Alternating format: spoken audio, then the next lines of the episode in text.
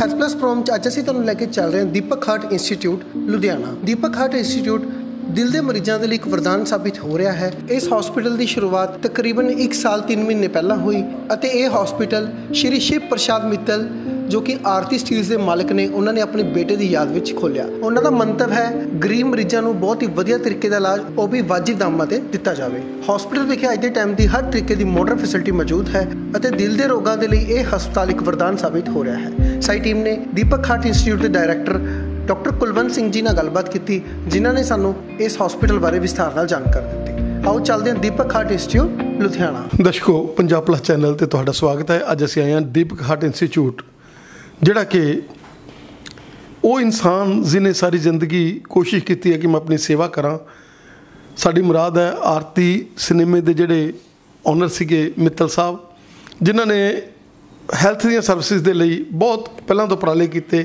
ਔਰ ਇਹ ਉਪਰਾਲਾ ਜਿਹੜਾ ਦੀਪਕ ਹਾਰਟ ਇੰਸਟੀਚਿਊਟ ਦਾ, ਉਹਨਾਂ ਨੇ ਡਾਕਟਰ ਕੁਲਵੰਤ ਜੀ ਦੇ ਨਾਲ, ਜਿਨ੍ਹਾਂ ਨੇ ਸਾਰੀ ਜ਼ਿੰਦਗੀ ਆਪਣੀ ਹਾਰਟ ਦੇ ਹਜ਼ਾਰਾਂ ਦੀ ਗਿਣਤੀ 'ਚ ਪੇਸ਼ੈਂਟਸ ਨੂੰ ਇੱਕ ਨਵੀਂ ਜ਼ਿੰਦਗੀ ਦਿੱਤੀ, ਉਹਨਾਂ ਦੇ ਨਾਲ ਅਟੈਚ ਹੋ ਕੇ ਇਹ ਹਸਪੀਟਲ ਜਿਹੜਾ ਹੈਗਾ ਉਹ ਖੁੱਲਿਆ ਜਿਹੜਾ ਕਿ ਮਲਟੀ ਸਪੈਸ਼ਲਿਟੀ ਹਸਪੀਟਲ ਜਿਹਦੇ 'ਚ ਹਾਰਟ ਦੀਆਂ ਇੱਕੋ ਛੱਤ ਦੇ ਥੱਲੇ ਸਾਰੇ ਦੀਆਂ ਸਾਰੀਆਂ ਤੁਹਾਨੂੰ ਸਰਵਿਸਿਜ਼ ਮਿਲਣਗੀਆਂ। ਆਪਾਂ ਗੱਲ ਕਰ ਰਹੇ ਹਾਂ ਡਾਕਟਰ ਕੁਲਵੰਤ ਜੀ ਦੇ ਨਾਲ। ਡਾਕਟਰ ਸਾਹਿਬ, ਸਵਾਗਤ ਹੈ ਤੁਹਾਡਾ। ਕੀ ਕਹਿਣਾ ਚਾਹੋਗੇ? ਮੈਂ doctor Kulwant Singh director Deepak heart institute ਵੱਲੋਂ ਬੋਲ ਰਿਹਾ ਜਿਹੜਾ ਦੀਪਕ ਹਸਪੀਟਲ ਹੈ, ਉਹਦੀ ਇੱਕ ਇਹ ਬ੍ਰਾਂਚ ਹੈਗੀ ਹੈ। ਉਹਨਾਂ ਨੇ ਡਿਪਾਰਟਮੈਂਟ ਆਫ ਕਾਰਡੀਓਲੋਜੀ ਖੋਲ੍ਹਿਆ ਹੈ ਤੇ ਉਹਨੂੰ ਦੀਪਕ ਹਾਰਟ ਇੰਸਟੀਚਿਊਟ ਕਹਿੰਦੇ ਇਹ ਸ਼੍ਰੀ ਸ਼ਿਵ ਪ੍ਰਸ਼ਾਦ ਮਿੱਤਲ ਜੀ ਜਿਹੜੇ ਕਿ ਆਰਤੀ ਸਟੀਲਸ ਦੇ ਮਾਲਕ ਨੇ, ਉਹਨਾਂ ਨੇ ਇਹ ਹਸਪੀਟਲ ਖੋਲ੍ਹਿਆ ਹੈ। ਇਹ state of the art hospital ਹੈ। ਜਿਹਦੇ ਵਿੱਚ ਜਿਹੜੀ ਆ ਦਿਲ ਦੇ ਪ੍ਰਤੀ ਜਿੰਨੀਆਂ ਬਿਮਾਰੀਆਂ, ਉਹਦਾ ਦਾ ਇੱਕ ਬਹੁਤ ਵੱਡਾ ਤੇ ਸਸਤੀਆ ਤੇ ਬਹੁਤ ਸੋਹਣਾ ਹਸਪੀਟਲ ਖੋਲ੍ਹਿਆ ਹੈ, ਜਿਹੜਾ ਕਿ ਅੰਡਰ ਵਨ ਰੂਫ ਦੇ ਵਿੱਚ ਹਾਰਟ ਦੀਆਂ ਸਾਰੀਆਂ ਬਿਮਾਰੀਆਂ ਦਾ ਇਲਾਜ ਕੀਤਾ ਜਾਂਦਾ ਚਾਹੇ ਉਹ ਹਾਰਟ ਫੇਲਿਅਰ ਹੈ, ਚਾਹੇ ਹਾਰਟ ਦੇ ਵੈਲਵ ਖਰਾਬ ਹੋਏ ਹੈ, ਚਾਹੇ ਹਾਰਟ ਦੇ ਪੱਠੇ ਖਰਾਬ ਹੋਏ ਹੈ ਜਾਂ ਪੇਸ਼ੈਂਟ ਨੂੰ ਹਾਰਟ ਦਾ ਅਟੈਕ ਹੁੰਦਾ ਹੈ। ਉਹ ਜਿਹੜੇ ਸਾਰੇ ਇਨਵੈਸਟੀਗੇਸ਼ਨਸ ਹੈ, ਉਹਨਾਂ ਦੀ treatment under one roof with affordable prices ਤੇ ਹੁੰਦੀ ਹੈ। ਇਹ ਇਹਨਾਂ ਦਾ ਡ੍ਰੀਮ ਸੀਗਾ ਕਿ ਮੈਂ ਲੋਕੀ ਜਿਹੜੇ ਗਰੀਬ ਲੋਕੀ ਆ, ਉਹਨਾਂ ਦਾ ਕੋਈ ਫਾਇਦਾ ਕਰ ਸਕਾਂ, ਉਹਨਾਂ ਨੂੰ ਮੈਂ ਟ੍ਰੀਟਮੈਂਟ ਦੇ ਸਕਾਂ।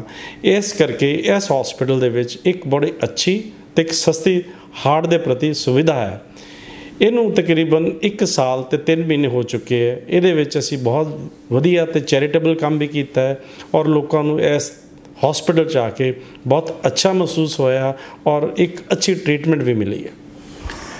ਦੱਸੋ ਤੁਹਾਡੇ ਨਾਲ ਪੇਸ਼ੈਂਟ 20-20 ਸਾਲ ਦੇ ਜੁੜੇ ਆ, ਜਿਨ੍ਹਾਂ ਨੂੰ ਬਲੌਕੇਜ ਵੀ ਸੀਗੀ, ਉਹਨਾਂ ਨੂੰ ਵੀ ਤੁਸੀਂ ਲਾਈਫ ਸਟਾਈਲ ਦੇ ਨਾਲ ਔਰ ਉਹਨਾਂ ਨੂੰ ਡਾਈਟ ਦੇ ਨਾਲ ਅੱਜ ਇੱਕ ਨਵੀਂ ਜ਼ਿੰਦਗੀ ਦਿੱਤੀ ਆ। ਜਿਹੜਾ ਬੰਦਾ ਇੱਕ ਵਾਰੀ ਡਾਕਟਰ ਕੁਲਵੰਤ ਕੋਲ ਆ ਜਾਂਦਾ, ਉਹ ਅਟੈਕਸ ਤੋਂ ਬਚ ਜਾਂਦਾ ਹੈਗਾ। ਮਤਲਬ ਇਹ ਪਿੰਡਾਂ ਦੇ ਵਿੱਚ ਧਾਰਨਾ ਹੈਗੀ ਆ ਔਰ ਗਾਂ ਦੀ ਗਾਂ ਚੇਨ ਤੁਹਾਡੀ ਬਣੀ ਵੀ ਆ। ਹਜ਼ਾਰਾਂ ਲੋਕ ਡਾਕਟਰ ਸਾਹਿਬ ਤੁਹਾਡੇ ਨਾਲ ਜੁੜੇ ਹੋਏ ਨੇ। ਐਨ ਆਰ ਆਈ ਵੀਰਾਂ ਦੇ ਤੁਸੀਂ ਪਹਿਲੀ ਪਸੰਦ ਆ। ਉਹ ਕਹਿੰਦੇ ਵੀ ਜੇ ਜਾਣਾ ਕਿਸੇ ਇਮਾਨਦਾਰ ਡਾਕਟਰ ਕੋਲੇ ਜਾਣਾ, ਜਿਹੜਾ ਲਾਲਚੀ ਨਹੀਂ ਹੈ ਤੇ ਡਾਕਟਰ ਕੁਲਵੰਤ ਕੋਲੇ ਚਲੇ ਜਾਓ, ਉਹ ਤੁਹਾਨੂੰ ਸਹੀ ਰਾਏ ਦੇਊਗਾ। ਤਾਂ ਸਰ ਕੀ ਕਹਿਣਾ ਚਾਹੋਗੇ ਕਿ ਹਾਰਟ ਦਾ ਜਿਹੜਾ ਸਿਸਟਮ ਹੈਗਾ ਜਿਹਦੇ ਵਿੱਚ ਤੁਸੀਂ ਇੰਨੇ ਕੁ ਲੋਕ ਤੁਹਾਡੇ ਨਾਲ ਜੁੜੇ ਹੋਏ ਆ, ਜਿਹੜੇ ਅੱਜ ਮੈਡੀਸਨ ਦੇ ਉੱਪਰ ਹੀ ਬਿਨਾਂ ਸਰਜਰੀ ਦੇ ਉੱਤੇ ਵੀ ਜ਼ਿੰਦਗੀ ਦਿੱਤੀ ਵੀ ਹੈਗੀ ਆ, ਕੀ ਕਹਿਣਾ ਚਾਹੋਗੇ? ਦੇਖੋ, ਮੈਂ ਤਕਰੀਬਨ 30 35 ਸਾਲਾਂ ਤੋਂ ਹਾਰਟ ਦੇ ਮਰੀਜ਼ ਦੇਖਦਾ ਹਾਂ। ਅਸੀਂ ਹਾਰਟ ਦੀ ਡਿਵੈਲਪਮੈਂਟ ਦੇਖੀ ਆ। ਸਿਰਫ ECG ਤੋਂ ਲੈ ਕੇ ਹੁਣ ਕੈਥ ਲੈਬ ਤੱਕ ਇਨਵੈਂਸ਼ਨ ਹੋਈ ਆ। ਉਸ ਜ਼ਮਾਨੇ 'ਚ ਅੱਜ ਤੋਂ 40 ਸਾਲ ਪਹਿਲਾਂ ਸਿਰਫ ECG ਮਸ਼ੀਨ ਹੁੰਦੀ ਸੀ ਲਿਮਟਿਡ ਜੀਆਂ ਦਵਾਈਆਂ ਸੀਗੀਆਂ। ਪਰ ਅੱਜ ਦੀ ਡੇਟ ਦੇ ਵਿੱਚ ਹਾਰਟ ਦੇ ਮਹਿਕਮੇ ਨੇ ਜਾਂ ਡਿਪਾਰਟਮੈਂਟ ਆਫ ਕਾਰਡੀਓਲੋਜੀ ਨੇ ਇੰਨੀ ਡਿਵੈਲਪਮੈਂਟ ਕੀਤੀ ਹੈ ਕਿ ਹੁਣ ECG ਤੋਂ ਇਲਾਵਾ ਅਸੀਂ ਸਟੈਂਟ ਕੀ ICD ਕੀ ਵੇਰੀਸ ਜਿਹੜੀ ਹੈ ਮੋਡੈਲਿਟੀਜ਼ ਆਫ ਟ੍ਰੀਟਮੈਂਟ ਜਿਹੜੀ ਵਰਲਡ ਕਲਾਸ ਹੋ ਜਾਂਦੀ ਹੈ। ਪਰ ਜਿਹੜੀ ਪ੍ਰੀਵੈਂਸ਼ਨ ਹੈ ਹਾਰਟ ਦੀ ਬਿਮਾਰੀਆਂ ਤੋਂ ਪ੍ਰੀਵੈਂਟ ਹੋਣਾ, ਉਹ ਵੀ ਇੱਕ ਬਹੁਤ ਇੰਪੋਰਟੈਂਟ ਹੈ। ਸੋ ਅਸੀਂ ਪ੍ਰੀਵੈਂਸ਼ਨ ਤੇ ਵੀ ਬਹੁਤ ਜ਼ੋਰ ਦਿੰਦੇ ਹਾਂ ਤਾਂ ਕਿ ਜਿਹੜੀ ਆਪਣੀ ਬਿਮਾਰੀ ਹੈ ਹਾਰਟ ਦੀ, ਜਿਵੇਂ ਬਲੱਡ ਪ੍ਰੈਸ਼ਰ ਹੈ ਹਾਰਟ ਅਟੈਕ ਹੈ, ਆਪਾਂ ਉਹਨਾਂ ਬਿਮਾਰੀ ਤੋਂ ਬਚ ਸਕੀਏ। ਉਹ ਬਚਣਾ ਹੀ ਬਹੁਤ ਇੰਪੋਰਟੈਂਟ ਹੈ। ਉਹਦੇ ਲਈ ਤੁਹਾਨੂੰ ਪ੍ਰੀਵੈਂਸ਼ਨ ਦੀ ਬਹੁਤ ਲੋੜ ਹੈ। ਅਸੀਂ ਇੱਕ ਜਾਗਰੂਕਤਾ ਲਈਏ ਕਿ how we can prevent from the heart disease ਉਹਦੇ ਵਿੱਚ ਅਸੀਂ ਲੋਕਾਂ ਨੂੰ ਐਜੂਕੇਟ ਕਰਦੇ ਹਾਂ ਹਾਰਟ ਦੇ ਪੇਸ਼ੈਂਟ ਨੂੰ ਸਮਝਾਉਂਦੇ ਹਾਂ ਵੀ ਤੁਸੀਂ ਕਿਵੇਂ ਹਾਰਟ ਦੀ ਬਿਮਾਰੀ ਤੋਂ ਬਚ ਸਕਦੇ ਹੋ। ਜਿਵੇਂ ਜੇ ਤੁਹਾਨੂੰ ਓਬੈਸਟੀ ਹੈ ਆਪਾਂ ਓਬੈਸਟੀ ਕੰਟਰੋਲ ਕਰੀਏ। ਜੇ ਆਪਾਂ ਨੂੰ ਬਲੱਡ ਪ੍ਰੈਸ਼ਰ ਹੈ, ਤਾਂ ਆਪਾਂ ਬਲੱਡ ਪ੍ਰੈਸ਼ਰ ਕੰਟਰੋਲ ਕਰੀਏ। ਜੇ ਆਪਾਂ ਨੂੰ ਸ਼ੂਗਰ ਹੈ, ਤਾਂ ਸ਼ੂਗਰ ਕੰਟਰੋਲ ਕਰੀਏ। ਸਮੋਕਿੰਗ ਆਪਾਂ ਨਾ ਕਰੀਏ ਅਲਕੋਹਲ ਤੋਂ ਦੂਰ ਰਹੀਏ। ਤੇ ਮੋਸਟ ਜਿਹੜੀ ਅੱਜ ਦੀ ਡੇਟ ਦੇ ਵਿੱਚ ਇੰਪੋਰਟੈਂਟ ਚੀਜ਼ ਹੈ ਕਿ ਸਟ्रेस ਅਸੀਂ ਇਹ ਦੇਖਿਆ ਸਟ्रेस ਦਾ ਅੱਜਕੱਲ ਬਹੁਤ ਰੋਲ ਹੈ। ਪੇਸ਼ੈਂਟ ਸਟੇਬਲ ਹੁੰਦਾ ਹੈ। ਜਦ ਹੀ ਉਹਨੂੰ ਕੋਈ ਘਰ 'ਚ ਸਟ੍ਰੈਸ ਪੈਂਦਾ ਜਾਂ ਕੋਈ ਲਾਸ ਹੁੰਦਾ ਹੈ, ਤਾਂ ਅਚਾਨਕ ਹੀ ਉਹਨਾਂ ਨੂੰ ਹਾਰਟ ਦਾ ਅਟੈਕ ਹੋ ਜਾਂਦਾ। ਸੋ ਅੱਜ ਦੀ ਡੇਟ ਵਿੱਚ ਸਟ੍ਰੈਸ ਦਾ ਬਹੁਤ ਇੰਪੋਰਟੈਂਸ ਹੈ। ਅਸੀਂ ਇਹ ਚਾਹੁੰਦੇ ਹਾਂ ਵੀ ਲੋਕਾਂ ਨੂੰ ਐਜੂਕੇਟ ਕਰੀਏ ਤਾਂ ਕਿ ਉਹ ਆਪਣੇ ਹਾਰਟ ਦੀਆਂ ਬਿਮਾਰੀਆਂ ਤੋਂ ਔਰ ਆਪਣੀ ਹੈਲਥ ਨੂੰ ਠੀਕ ਰੱਖਣ। ਜੈਸਾ ਕੋਈ ਜ਼ਮਾਨਾ ਸੀਗਾ ਜਦੋਂ ਆਪਾਂ 50 ਇਅਰਸ ਕਹਿੰਦੇ ਸੀ ਜਾਂ 45 ਇਅਰਸ 40 ਇਅਰਸ ਕਹਿੰਦੇ ਸੀਗੇ ਕਿ ਹਾਰਟ ਦੀ ਇੱਕ ਇਨਵੈਸਟੀਗੇਸ਼ਨ ਬੰਦੇ ਨੂੰ ਕਰਾ ਲੈਣੀ ਚਾਹੀਦੀ ਹੈ ਔਰ ਅੱਜ ਜਿੱਦਾਂ ਆਪਾਂ ਦੇਖਿਆ ਕਿ ਪਿਛਲੇ ਦਿਨਾਂ ਦੇ ਵਿੱਚ ਯੰਗ ਬਲੱਡਰਸ ਬਹੁਤ ਜ਼ਿਆਦਾ ਅ, ਪੰਜਾਬ ਦੀ ਆਪਾਂ ਹੀ ਗੱਲ ਕਰ ਲਈਏ ਤਾਂ ਬਹੁਤ ਜ਼ਿਆਦਾ ਯੰਗ ਬਲੱਡਰਸ ਨੂੰ ਜਿਹੜਾ ਹੈਗਾ ਸਾਇਲੈਂਟ ਹਾਰਟ ਅਟੈਕ ਆਏ ਆ। ਕੀ ਕਹਿਣਾ ਚਾਹੋਗੇ ਕਿ ਅੱਜ ਇਹ ਕ੍ਰਾਈਟੇਰੀਆ ਬਦਲ ਲੈਣਾ ਚਾਹੀਦਾ? ਸਾਨੂੰ 25 ਸਾਲ ਦੀ ਏਜ ਦੇ ਵਿੱਚ ਹੀ ਆ ਸਾਨੂੰ ਹਾਰਟ ਦੇ ਇੱਕ ਡਾਕਟਰ ਨੂੰ ਜ਼ਰੂਰ ਮਿਲ ਕੇ ਇਨਵੈਸਟੀਗੇਸ਼ਨਸ ਆਪਦੀਆਂ ਅਗਰ ਆਪਾਂ ਨੂੰ ਕੋਈ ਵੀ ਆਪਣੇ ਬਲੱਡ ਦੇ ਵਿੱਚ ਜਾਂ ਸ਼ੂਗਰ ਦੀ ਆਪਾਂ ਨੂੰ ਲੱਗਦਾ ਹੈਗਾ, ਤਾਂ ਸਾਨੂੰ ਇੱਕ ਵਧੀਆ ਇੱਕ ਸਪੈਸ਼ਲਾਈਜ਼ਡ ਡਾਕਟਰ ਨੂੰ ਪਹਿਲਾਂ ਤੋਂ ਹੀ ਮਿਲਣਾ ਚਾਹੀਦਾ। ਸਰ ਦੇਖੋ, ਇਹ ਹੁਣ ਦੇਖਿਆ ਗਿਆ ਹੈ ਕਿ ਪਹਿਲਾਂ ਤਾਂ ਹਾਰਟ ਦੀਆਂ ਬਿਮਾਰੀਆਂ ਸਿਰਫ 올ਡ ਏਜ 'ਚ ਹੁੰਦੀਆਂ ਸੀਗੀਆਂ ਜਾਂ ਮਿਡਲ ਏਜ 'ਚ ਹੁੰਦੀਆਂ ਸੀ। ਪਰ ਹੁਣ ਤੁਸੀਂ ਸਾਰੇ ਜਣੇ ਜਾਣਦੇ ਹੋ ਜੇ ਹਾਰਟ ਦੀ ਬਿਮਾਰੀ ਹੈ ਯੰਗਰ ਜਨਰੇਸ਼ਨ ਨੂੰ ਵੀ ਆ ਗਈ ਹੈ। ਪਹਿਲਾਂ ਅਸੀਂ ਦੇਖਦੇ ਸੀ ਇਹ ਸਿਰਫ ਸ਼ਹਿਰਾਂ 'ਚ ਹੀ ਬਿਮਾਰੀ ਹੈ, ਪਰ ਹੁਣ ਪਿੰਡਾਂ 'ਚ ਵੀ ਇੰਨੀ ਬਿਮਾਰੀ ਬਹੁਤ ਫੈਲ ਚੁੱਕੀ ਹੈ। ਪਹਿਲਾਂ ਇਹ ਸੋਚਦੇ ਸੀ ਵੀ ਲੇਡੀਜ਼ ਨੂੰ ਨਹੀਂ ਹੁੰਦੀ, ਹੁਣ ਲੇਡੀਜ਼ ਨੂੰ ਵੀ ਹੋ ਜਾਂਦੀ। ਹੁਣ ਦਿਨ ਪਰ ਦਿਨ ਐਸੀ ਬਿਮਾਰੀ ਇਹ ਇਸ ਜਗ੍ਹਾ ਪਹੁੰਚ ਚੁੱਕੀ ਹੈ ਕਿ ਯੰਗਰ ਜਨਰੇਸ਼ਨ, ਜਿਹੜੇ ਸਾਡੇ 30 ਸਾਲ ਦੇ ਮੁੰਡੇ ਆ 28 ਸਾਲ ਦੇ ਮੁੰਡੇ ਆ ਕਈਆਂ ਦੇ ਤੇ ਇਹ ਦੇਖਿਆ ਵਿਆਹ ਵੀ ਨਹੀਂ ਹੋਇਆ ਤਾਂ ਪੇਸ਼ੈਂਟ ਬੰਦੇ ਨੂੰ ਹਾਰਟ ਅਟੈਕ ਹੋ ਗਿਆ। ਇਹ ਜਿਹੜੀ ਹਾਰਟ ਦੀ ਬਿਮਾਰੀ ਹੈ, ਇਹ ਯੰਗਰ ਜਨਰੇਸ਼ਨ ਤੇ ਆ ਗਈ ਹੈ। ਯੰਗਰ ਜਨਰੇਸ਼ਨ ਜਿਹੜੀ ਆ ਗਈ ਤੇ ਇਹ ਬੜੀ ਸੁਸਾਇਟੀ ਲਈ ਵੀ ਮਾੜੀ ਹੈ ਡਾਕਟਰਾਂ ਨੂੰ ਵੀ ਚਾਹੀਦਾ ਆਪਾਂ ਯੰਗਰ ਜਨਰੇਸ਼ਨ ਨੂੰ ਐਜੂਕੇਟ ਕਰੀਏ ਕਿ ਆਪਣੀ ਹੈਲਥ ਦਾ ਧਿਆਨ ਰੱਖਣ, ਤਾਂ ਕਿ ਜੇ ਉਹ ਸਮੋਕ ਕਰਦੇ ਸਮੋਕ ਬੰਦ ਕਰਨ, ਜੇ ਉਹਨਾਂ ਨੂੰ ਓਬੈਸਿਟੀ ਹੈ ਓਬੈਸਿਟੀ ਦਾ ਕੰਟਰੋਲ ਕਰਨ, ਜੇ ਉਹਨਾਂ ਦਾ ਹੋਰ ਕੋਈ ਡਾਇਬਟੀਜ਼ ਹੈ ਬਲੱਡ ਪ੍ਰੈਸ਼ਰ ਨੂੰ ਕੰਟਰੋਲ ਰੱਖਣ ਔਰ ਰੈਗੂਲਰ ਆਪਣਾ ਚੈੱਕਅਪ ਕਰਾਉਂਦੇ ਰਹਿਣ, ਤਾਂ ਕਿ ਆਪਾਂ ਜਿਹੜਾ ਯੂਥ ਹੈ, ਉਹਨੂੰ ਬਚਾ ਕੇ ਰੱਖੀਏ। ਔਰ ਜੇ ਯੂਥ ਬਚੇਗਾ ਤਾਂ ਹੀ ਅੱਗੇ ਜਾਵਾਂਗੇ ਤਾਂ ਕੰਟਰੀ ਦੀ ਵੀ ਤਾਂ ਹੀ ਪ੍ਰੋਗਰੈਸ ਹੁੰਦੀ ਹੈ। ਜੇ ਆਪਣੇ ਬੱਚੇ, ਆਪਣੀ ਫੈਮਿਲੀ ਆਪਣੇ ਮਿੱਤਰ ਸਟਰੋਂਗ ਹੈ, ਤਾਂ ਆਉਣ ਵਾਲਾ ਜਿਹੜਾ ਨੇਸ਼ਨ ਹੈ, ਹਮੇਸ਼ਾ ਹੀ ਸਟਰੋਂਗ ਹੁੰਦਾ ਹੈ। ਤੇ ਸਭ, ਇਹ ਡ੍ਰੀਮ ਪ੍ਰੋਜੈਕਟ ਜਿਹੜਾ ਸਰੋ ਰਹਿੰਦਾ ਔਰ ਤੁਹਾਡਾ, ਤੁਸੀਂ ਵੀ ਪਹਿਲਾਂ ਤੋਂ ਚਾਹੁੰਦੇ ਸੀਗੇ ਕਿ ਮੈਂ ਇਹੋ ਜੀ ਜਗ੍ਹਾ ਤੇ ਕੰਮ ਕਰਾਂ ਜਿੱਥੇ ਲਾਲਚ ਨਾ ਹੋਵੇ, ਜਿੱਥੇ ਕੋਈ ਵੱਡਾ ਠੱਗੀਆਂ ਵਾਲਾ ਜਿਵੇਂ ਲੋਕਾਂ ਨੂੰ ਲੱਗਦਾ ਹੁੰਦਾ ਕਿ ਜਦੋਂ ਆਪਾਂ ਹਰ ਡਾਲੇ ਕੋਲ ਜਾਵੜੇ ਵੀ ਹਰੇਕ ਨੂੰ ਸਟੰਟ ਪੈ ਜਾਂਦਾ ਹੈਗਾ, ਇਹੋ ਜਿਹੀਆਂ ਜਿਹੜੀਆਂ ਲੋਕਾਂ ਦੀਆਂ ਧਾਰਨਾਵਾਂ ਸੀਗੀਆਂ, ਤੁਸੀਂ ਉਹਦੇ ਪਹਿਲਾਂ ਹੀ ਐਸੇ ਡਾਕਟਰ ਸੀਗੇ ਜਿਨ੍ਹਾਂ ਨੇ ਸਾਰੀ ਜ਼ਿੰਦਗੀ ਸੇਵਾ ਕੀਤੀ ਹੈ ਔਰ ਤੁਹਾਡੀ ਫੈਮਿਲੀ ਬੱਚੇ ਵੀ ਡਾਕਟਰ ਬਣ ਗਏ ਪੁੱਤਰ ਵਧੂਆਂ ਵੀ ਡਾਕਟਰ ਆ ਗਈਆਂ ਔਰ ਤੁਸੀਂ ਸੇਵਾ ਵਾਲਾ ਪਰਿਵਾਰ। ਕੀ ਕਹਿਣਾ ਚਾਹੋਗੇ ਕਿ ਇਸ ਹਸਪੀਟਲ ਦੇ ਵਿੱਚ ਮਾਡਰਨ ਜਿਹੜੀ ਹੈਗੀ ਆ ਇਕਵਿਪਮੈਂਟ ਸਾਰੇ ਲਗਾਏ ਗਏ ਨੇ, ਚਾਹੇ ਉਹ ਕੈਥ ਲੈਬ ਦੀ ਆਪਾਂ ਗੱਲ ਕਰ ਲਈਏ ਸਟੰਟਸ ਦੀ ਗੱਲ ਕਰ ਲਈਏ, ਕਿਸੇ ਵੀ ਚੀਜ਼ ਦੀ ਗੱਲ ਕਰ ਲਈਏ, ਤਾਂ ਬਹੁਤ ਹੀ ਵਧੀਆ ਇਨਫਰਾਸਟ੍ਰਕਚਰ ਜਿਹਦੇ ਵਿੱਚ 0% ਵੀ ਜਿਹੜੀ ਹੈਗੀ ਆ, ਉਹ ਉਹ ਕਿਸੇ ਤਰ੍ਹਾਂ ਦੀ ਇਨਫੈਕਸ਼ਨ ਵਾਲੀ ਗੱਲ ਨਹੀਂ ਹੈ। ਸਟਰਲਾਈਜੇਸ਼ਨ ਦਾ ਬੜਾ ਵੱਡੇ ਧਿਆਨ ਰੱਖੇ ਗਏ ਹੈਗੇ ਆ ਔਰ ਹਰ ਤਰ੍ਹਾਂ ਦੀ ਮਸ਼ੀਨਰੀ ਜਿਹੜੀ ਇੱਥੇ ਅਵੇਲੇਬਲ ਹੈ ਔਰ ਆਉਣ ਵਾਲੇ ਸਮੇਂ ਦੇ ਵਿੱਚ, ਦਿਨਾਂ ਦੇ ਵਿੱਚ ਬਹੁਤ ਵੱਡੇ ਵੱਡੇ ਜਿਹੜੇ ਹੈਗੇ ਆ ਡਾਕਟਰਸ ਜਿਹੜੇ ਹੈਗੇ ਆ ਜੁਆਇਨ ਕਰ ਰਹੇ ਆ।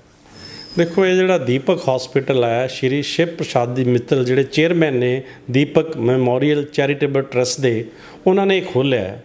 ਉਹਨਾਂ ਦੇ ਡ੍ਰੀਮ ਸੀਗਾ ਕਿ ਮੈਂ ਲੋਕਾਂ ਨੂੰ ਇੱਕ ਬਹੁਤ ਵਧੀਆ, ਅੱਛੀ ਲੋ ਪ੍ਰਾਈਸ ਤੇ ਸੁਵਿਧਾ ਦੇਵਾਂ।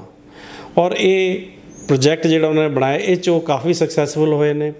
ਬਹੁਤ ਸਾਰੇ ਮਰੀਜ਼ਾਂ ਨੂੰ ਉਹਨਾਂ ਨੇ ਫ੍ਰੀ ਇਲਾਜ ਵੀ ਕਰਾਇਆ, ਘੱਟ ਕਾਸਟ 'ਤੇ ਵੀ ਇਲਾਜ ਕਰਾਇਆ। ਹੁਣ ਇਹ ਇੰਨਾ ਅੱਛਾ ਇੱਕ ਸੈਂਟਰ ਹੈ, ਜਿਹਦੇ ਵਿੱਚ ਹੁਣ ਸਾਡੇ ਕੋਲ ਬਾਹਰੋਂ ਵੀ ਡਾਕਟਰ ਆ ਕੇ ਜੁਆਇਨ ਕਰ ਰਹੇ ਨੇ। ਸਾਡੀ ਇੱਕ ਜਿਹੜੀ ਟੀਮ ਕਾਰਡੀਓਲੋਜਿਸਟ ਦੀ ਹੈਗੀ ਆ ਔਰ ਕਾਰਡਿਕ ਸਰਜਨ ਦੀ ਟੀਮ ਹੈਗੀ ਹੈ one of the best team ਹੈਗੀ ਹੈ ਜਿਹੜੇ ਕਿ ਪੇਸ਼ੈਂਟ ਦਾ ਬਹੁਤ ਟੇਕ ਕੇਅਰ ਕਰਦੇ ਆ। ਉਹਨੂੰ ਆਪਣੇ ਕੰਪੈਸ਼ਨੇਟ ਗਰਾਊਂਡ ਤੇ ਟਰੀਟ ਕਰਦੇ ਆ, ਉਹਨੂੰ ਦਿਲੋਂ ਟਰੀਟ ਕਰਦੇ ਆ ਐਂਡ ਬੜੇ ਅਫੋਰਡੇਬਲ ਪ੍ਰਾਈਸ ਤੇ ਕਰਦੇ ਆ। ਅਸੀਂ ਇਹ ਚਾਹੁੰਦੇ ਆ ਵੀ ਜਿਹੜਾ ਵੀ ਸਾਡੇ ਕੋਲ ਮਰੀਜ਼ ਆਵੇ, ਉਹ ਖੁਸ਼ੀ ਜਾਵੇ, ਠੀਕ ਹੋ ਕੇ ਜਾਵੇ।